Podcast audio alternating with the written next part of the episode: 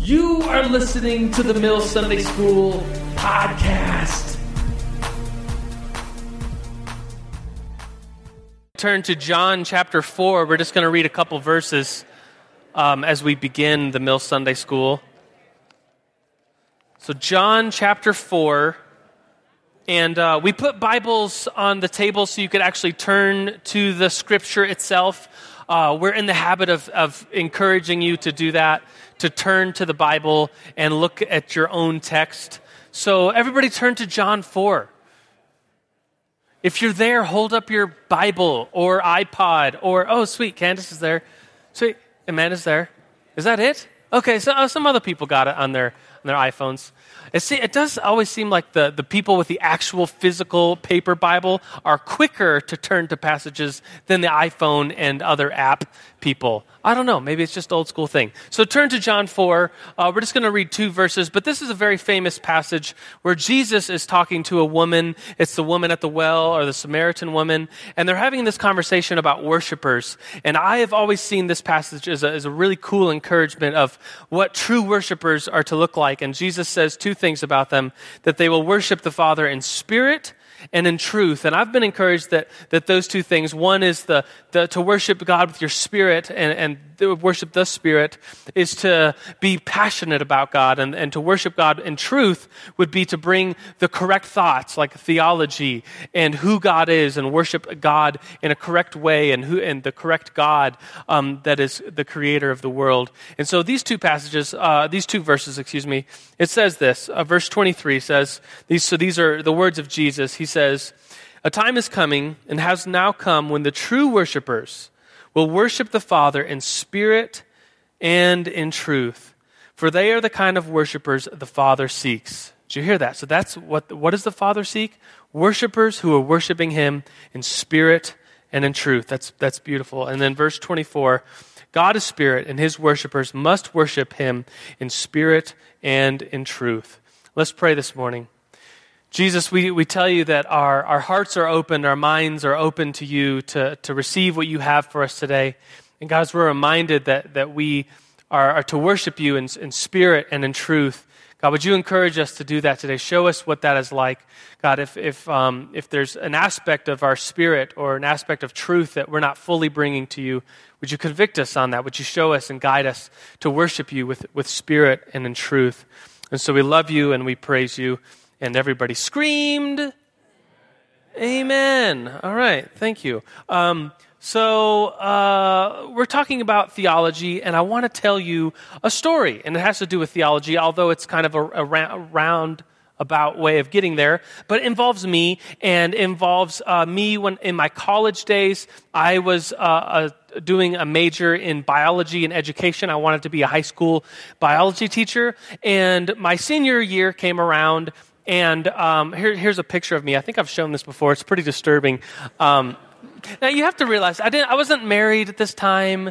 I didn't have a girlfriend at this time. I just didn't know. My friends um, told me I looked like Moses, and I thought they were complimenting me. I was like, oh, sweet, yeah, cool. But it turns out they weren't. I, I, I just...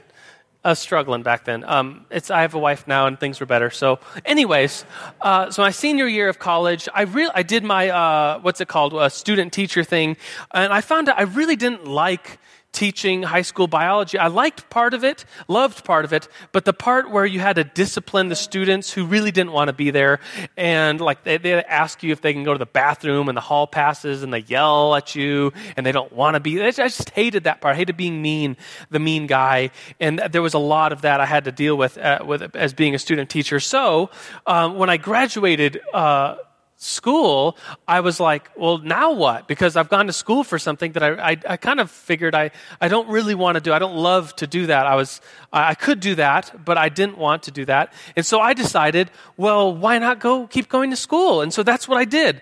Uh, I went to seminary with this idea. So that, that's me graduating.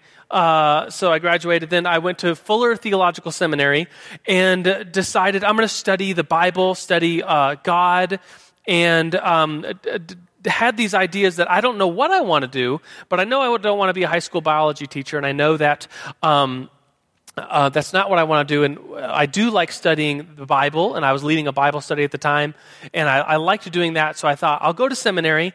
And I did not at the time have thoughts of like, oh, I'm going to be a pastor someday.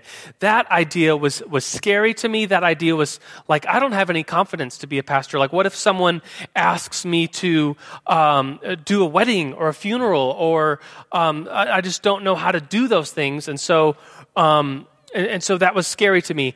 But um, I had this class, and so everything kind of changed when I had this class called Systematic uh, Theology and in, in Fuller Seminary. And I had this professor that um, looked just like the Monopoly man if he was wearing a top hat. I, I, my my oh, my laptop thing is kind of struggling. I have this really sweet picture of him. Um, he looks really cool. But he was from Seattle, and he really liked coffee. And uh, he would always joke. He would say this sentence. He would say, um, uh, any legal form of caffeine is allowed in this classroom. And then he'd laugh hysterically, and we'd all kind of like look at him like, is he smoking it, or what in the world? Um, so that, that we th- we thought that that was really weird. But um, there he is. That That's uh, Scalise.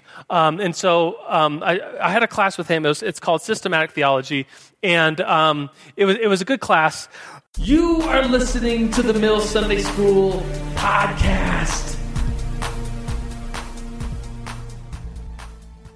I'm struggling because my uh, my phone thing is struggling, and I'm st- my notes are on here, so I'm struggling. But anyways, um, it, the, the class, I tell the whole story to say that the class opened my eyes to studying theology. And as I studied theology, I, I realized um, this this foundation for understanding who God is and His ways and the Christian um, doctrines. And I realized that for me, it was like this one semester course, Systematic Theology with, with uh, Doctor Scalise. I, I realized that um, I I could be a pastor. I could I, I didn't know the answers to everything, but I could I had this framework and this understanding for for being a pastor. I had like ministry confidence after taking systematic theology. And so that is, fast forward to I went to the King's College for my doctorate, and I I did this. This is my dissertation. It's very boring. You don't want to read it. I'll give you another book assignment to read if you want to read something.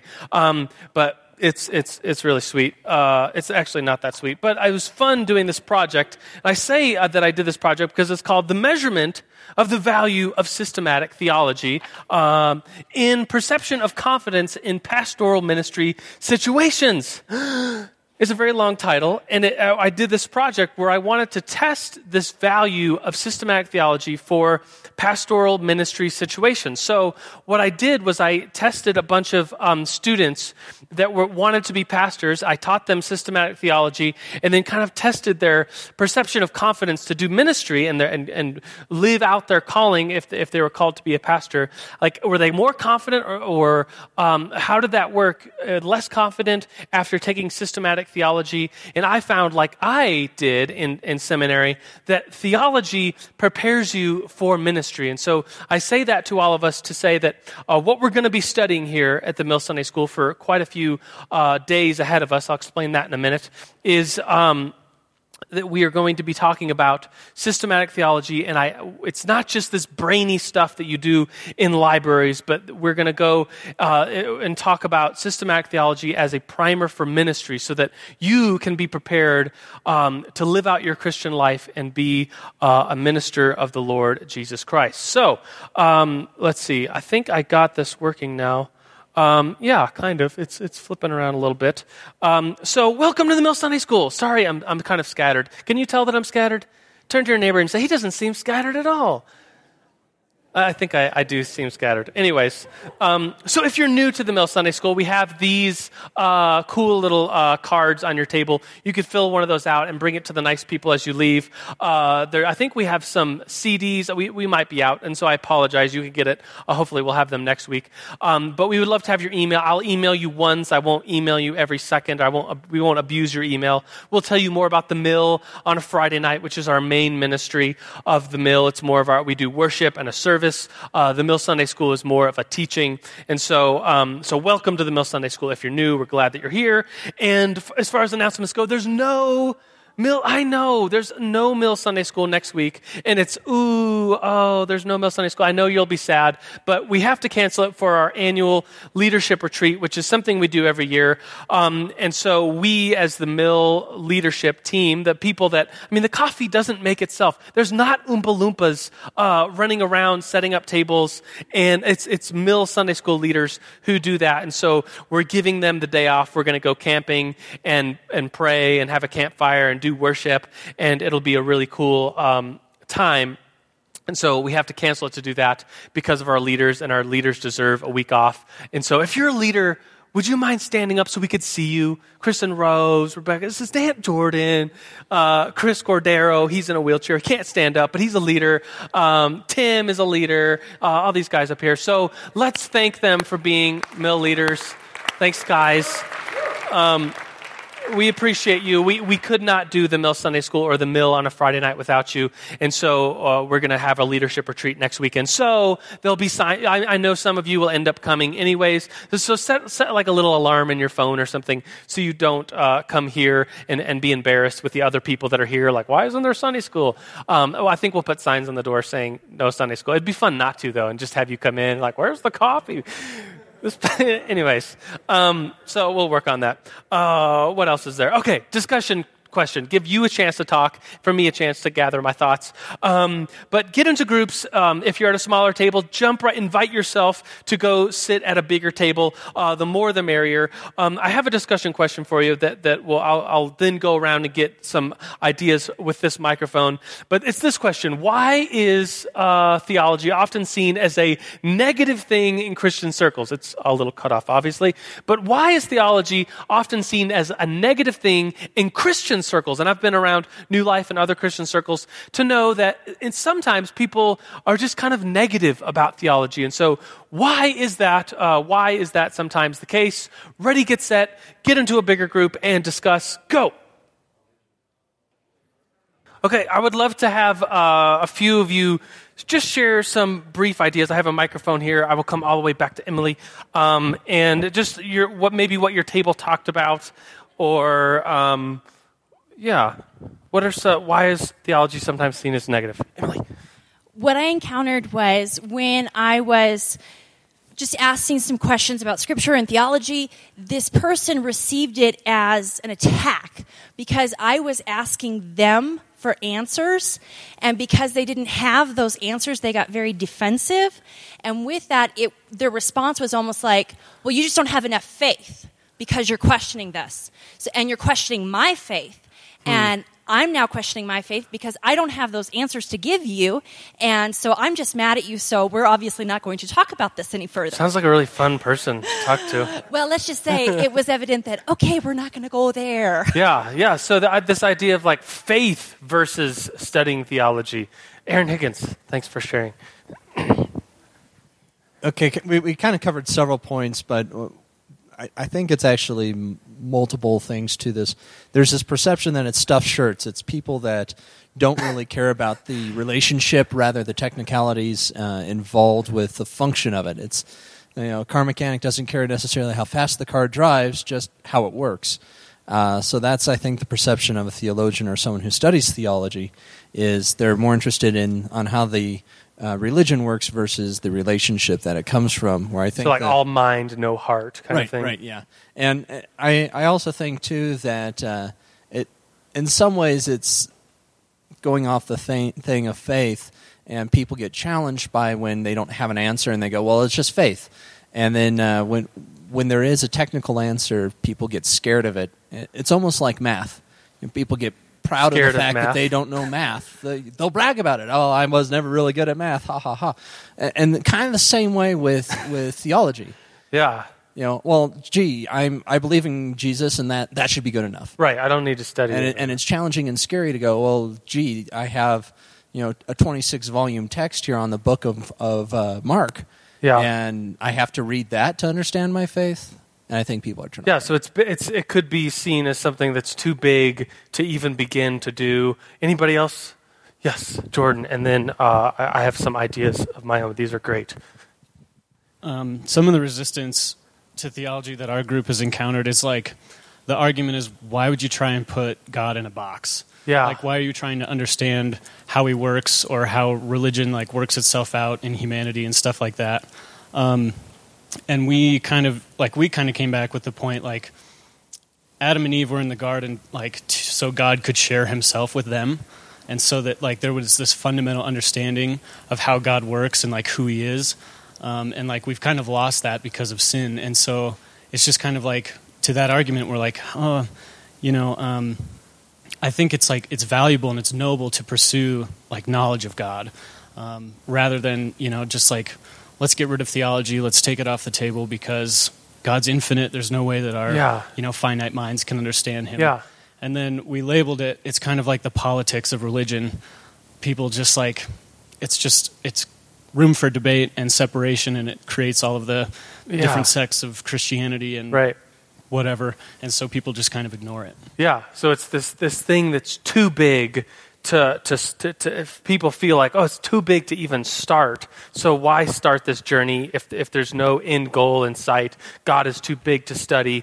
Yeah, I have a, a picture of of the perception that a lot of people have of a theologian, and this guy is actually a theologian. If you recognize him, I'll be really impressed. Um, anybody recognize him? It's not C S. Lewis. Although he kind of looks a little like, anybody recognize Karl Barth? Um, very famous theologian. But this is the perception people have of a theologian, someone that's old, an old guy, glasses, in a library, with a pen, boring, um, no heart, all mind, just academia. And and and people. So people have this perception that, oh, theology is a bad thing because it's, um, I think like Higgins said, it's it's worshiping God with just your mind and no heart. And it's going in that direction where you don't have passion. But to, to refer back to the scripture we read originally, I, I would say that, you know, true worshipers worship God in spirit and in truth. And to ignore theology, I think in some ways would be ignoring the truth element of how God wants his worshipers to worship him. So, um, everyone is a theologian is kind of this next point. If you're taking notes, we, we have notes uh, that we hand out as you come in. The second point here is everyone is a theologian. I'm going to kind of come back to this idea of why people think theology is negative. But if you have this idea that everyone is a theologian, and it's this idea that's in a book, it's the first chapter uh, of this book. It's the, it's the title of the first chapter of this particular book, which is a book called Who Needs Theology? An Invitation to Study God by Stanley Grenz and Roger Olson. And if you want a reading assignment, I would assign you this book. If you're at all interested in like beginning the journey of studying theology, this is where m- one of my journeys began, uh, going back to that class that I took with uh, the, the guy from Seattle that drank a lot of coffee. Um, he assigned this book as the first book to read, and it's it's just this primer for understanding who needs theology. It's kind of a rhetorical question, everyone, because he begins this book with this idea that everyone is a theologian. You're like, well, wait a minute. Not everyone's a theologian. What about atheists or people that don't believe or people that don't even want to be a theologian? And he makes this argument. I think he makes it very well. He says everyone is a theologian because everyone has thoughts about their creator, who God is, um, and, and even if you're an atheist, you have a lot of thoughts about God, mainly that he does not exist if you're an atheist, but you're still thinking about God. And so everyone under this broad definition of theology is a theologian. And so if everyone is a theologian, then he, he breaks it down. There's really just types of theologians. There's good theologians and bad theologians. There's folk. He calls it uh, defining theology, folk theologians. He calls them um, all these different types of, of theologians. Mainly it comes down to either good theologians or bad theologians. And um And so that that's that's a great book. If you want to read, if you buy this book, uh, I think you could read like the first, almost the first chapter on books dot google dot com for free, or you can buy the electronic version. If you if you start this book, um, and there's the title up there and the authors, you can find it pretty easily and buy it or, or get it somehow. Rent it from the library. Does anybody go to the library anymore? Anybody? Oh wow! Look at look around. Hold those hands high. That's impressive. Um, sweet. Me too. Um, I thought I was the only one, but I guess not. Anyways, you could rent things for free at the library. Library. Surprised you didn't know that. Um, so if you get this book, email me. You can find my email on uh, the bookmarks that are on all the tables, and we could be in dialogue about it. And if you finish it, I'll buy you an ice cream.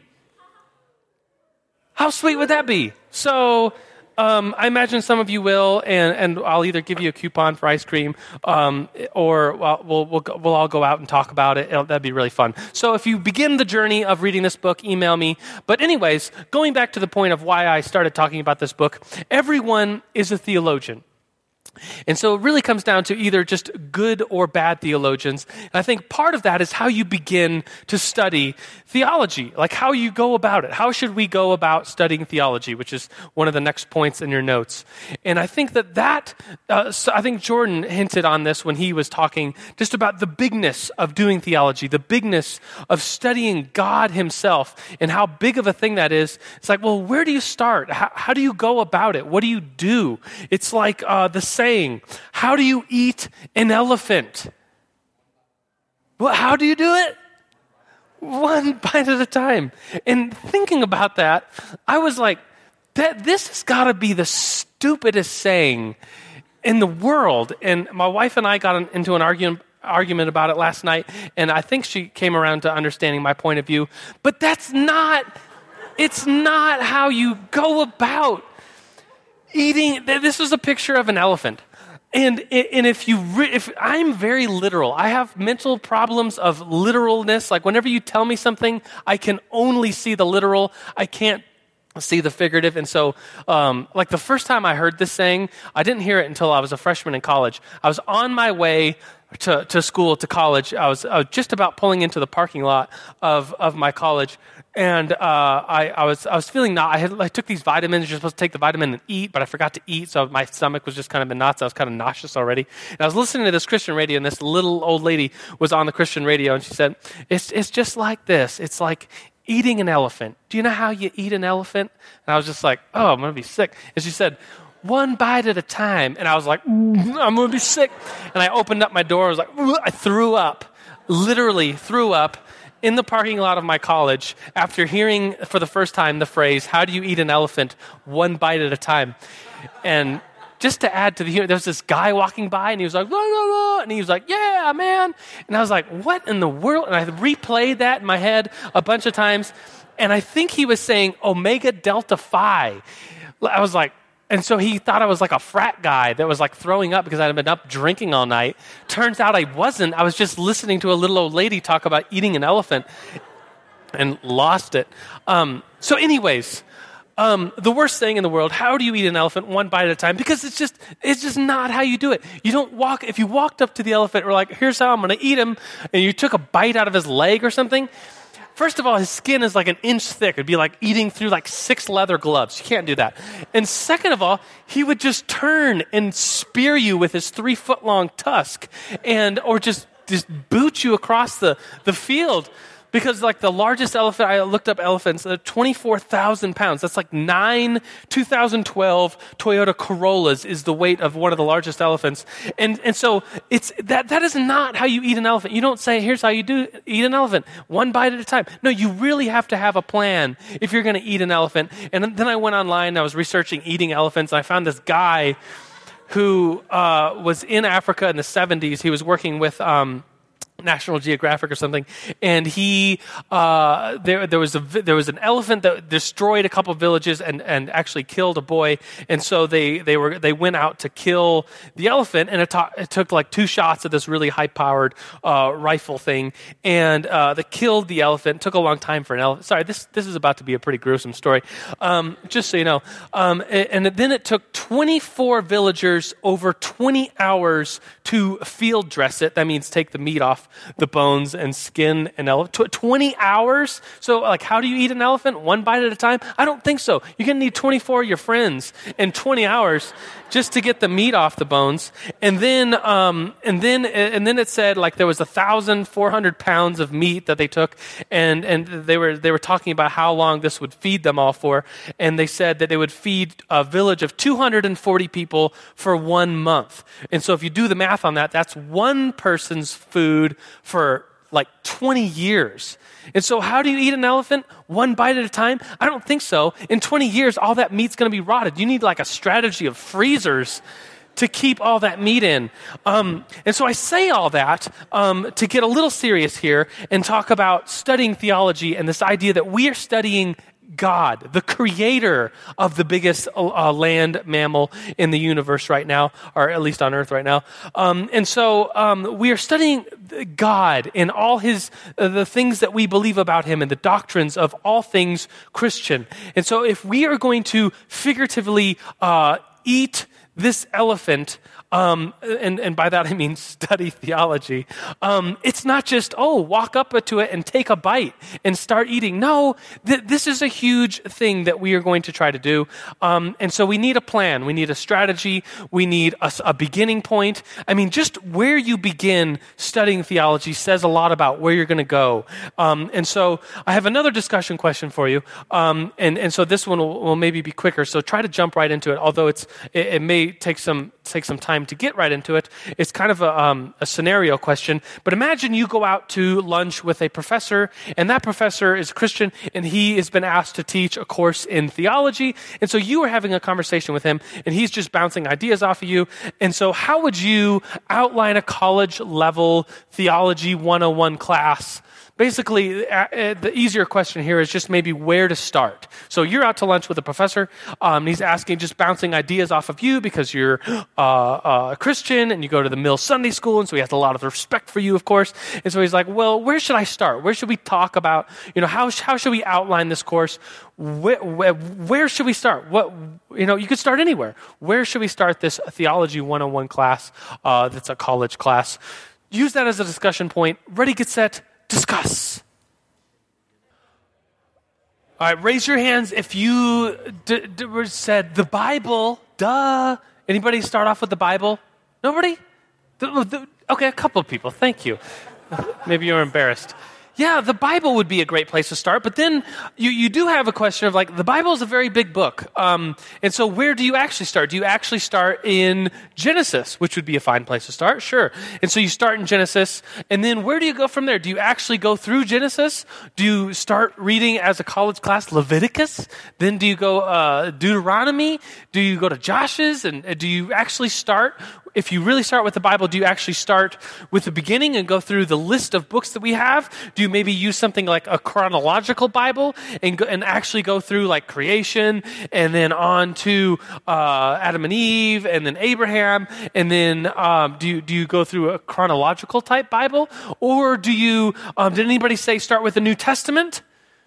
Anybody? Nobody thought, okay, one. Um, so somebody, you could start with the New Testament and say, well, if we actually started with the Bible and started in the Old Testament, then it wouldn't be till like the last one-fourth of the class that we actually got to the New Testament, which we as Christians say um, th- that that is the, the new covenant of God, and we don't throw out the Old Testament, but we do hold the New Testament as the way of salvation under the new covenant, and so that would be a great place to start. But then you're like, well, where do you, do you actually just start in Matthew and start reading? Well, so maybe you should start with Jesus and what Jesus, did anybody start with that? If in your conversation say, oh, maybe we should start with Jesus and what he said.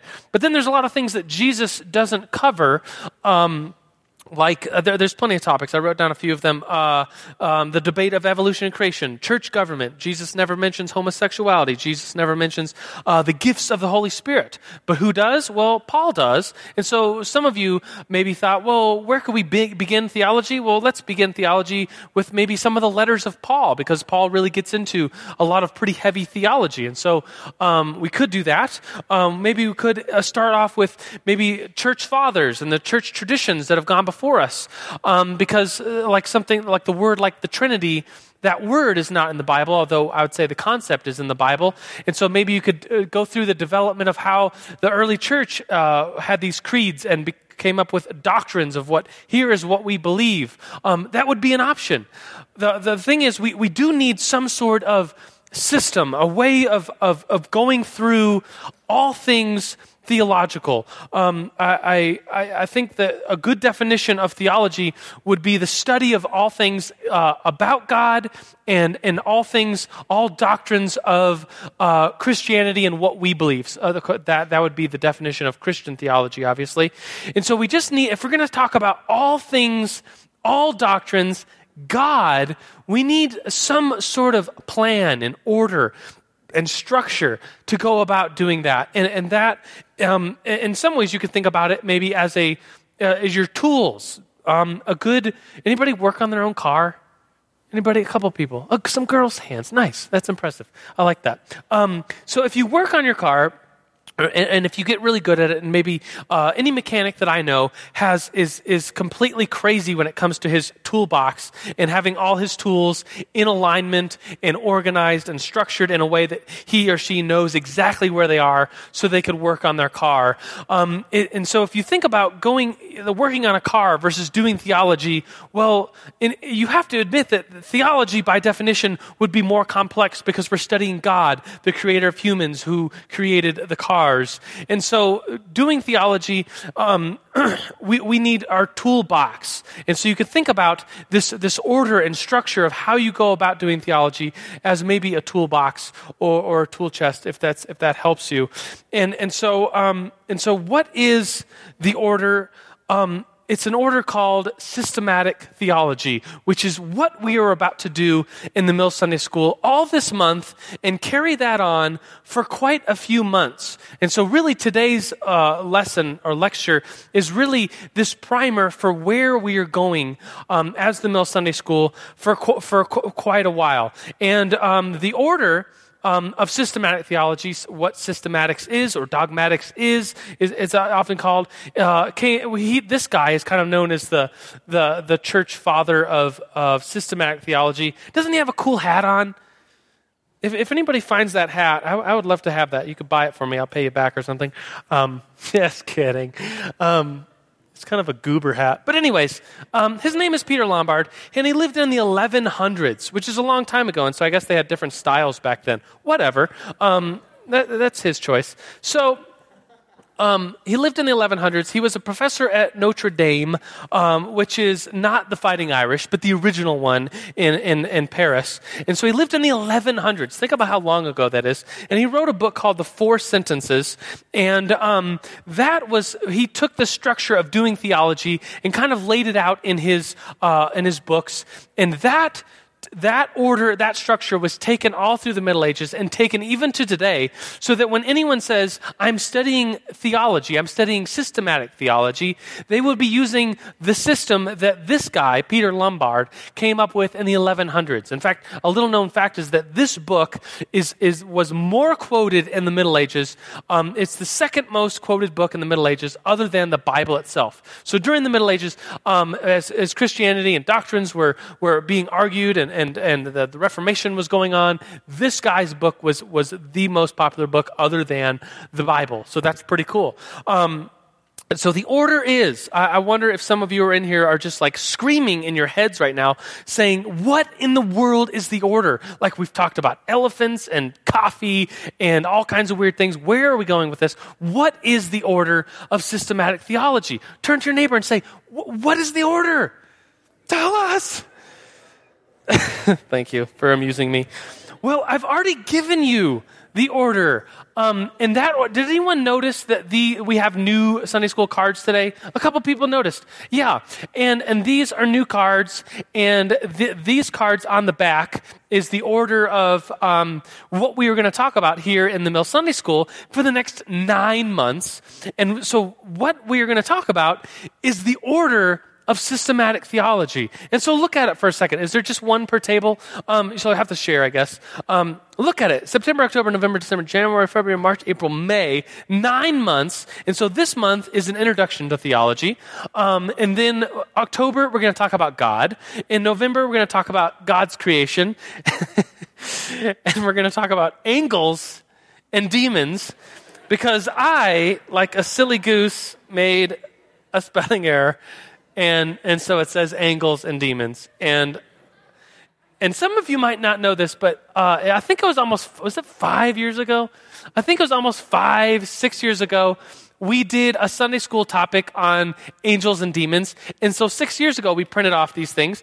Um, and I, I spelled it wrong six years ago. You would think I would learn. And so six years ago, we studied angels and demons. And so in November, we will also study angels and demons. How fun will that be?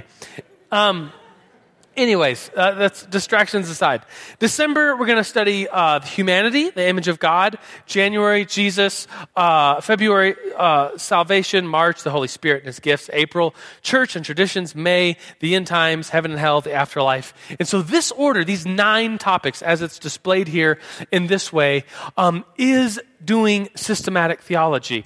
So, in nine months from now, if you decide to come to all the Sunday schools or podcast the ones you miss, you will have taken a course in systematic theology.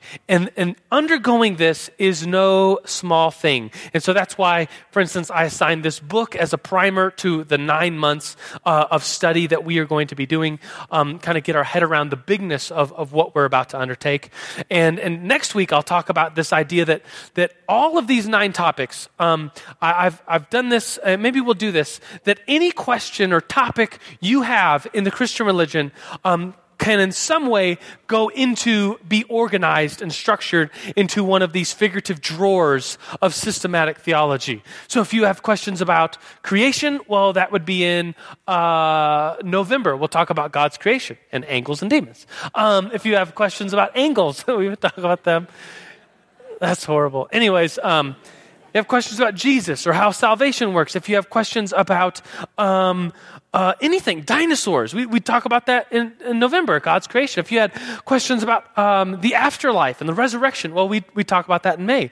Any kind of question or topic or discussion point um, that you would, would want to know about um, will fall under one of these drawers, uh, under one of these months of doing systematic theology. And so, um, I encourage you, if, if you don't, if you if you show up for all nine months' worth of topics, um, what you're going to have at the end of this, um, and it is a long way, so it'll be springtime by the by the time we get done with this order of doing systematic theology. Um, you will know, you will be a theologian and a good theologian, because we've already talked about how everyone is a theologian, but you will be a great theologian. You will be someone who can answer questions. You will be someone that, in in some ways, because of you know, my background and what I got out of doing systematic theology is you will be more prepared for doing ministry yourself, whether that means leading a small group or talking to someone about the hard topics of religion or um, just having conversations with people or or, or whatever. Um, un- what we're about to undergo is a, a huge thing, and I, as the Mill Sunday School pastor, um, I've been very excited about doing this, and we've talked about doing it in years past. And there's always this kind of conversation of like, well, it is this big undertaking. Do you think Sunday school is really ready for it? And we kind of go back and forth, and, and we made a decision a little while ago that I think we're ready for it. I think there's a lot of us in here um, that are like, yes, give me more. I, I want some some meat, some elephant meat, um, and and to die, to eat it figuratively, of course. Um, but but I think there's a lot of you in here that want to be challenged and, and want assignments like reading this book and, and want to go about um, undertaking something as huge as doing systematic theology.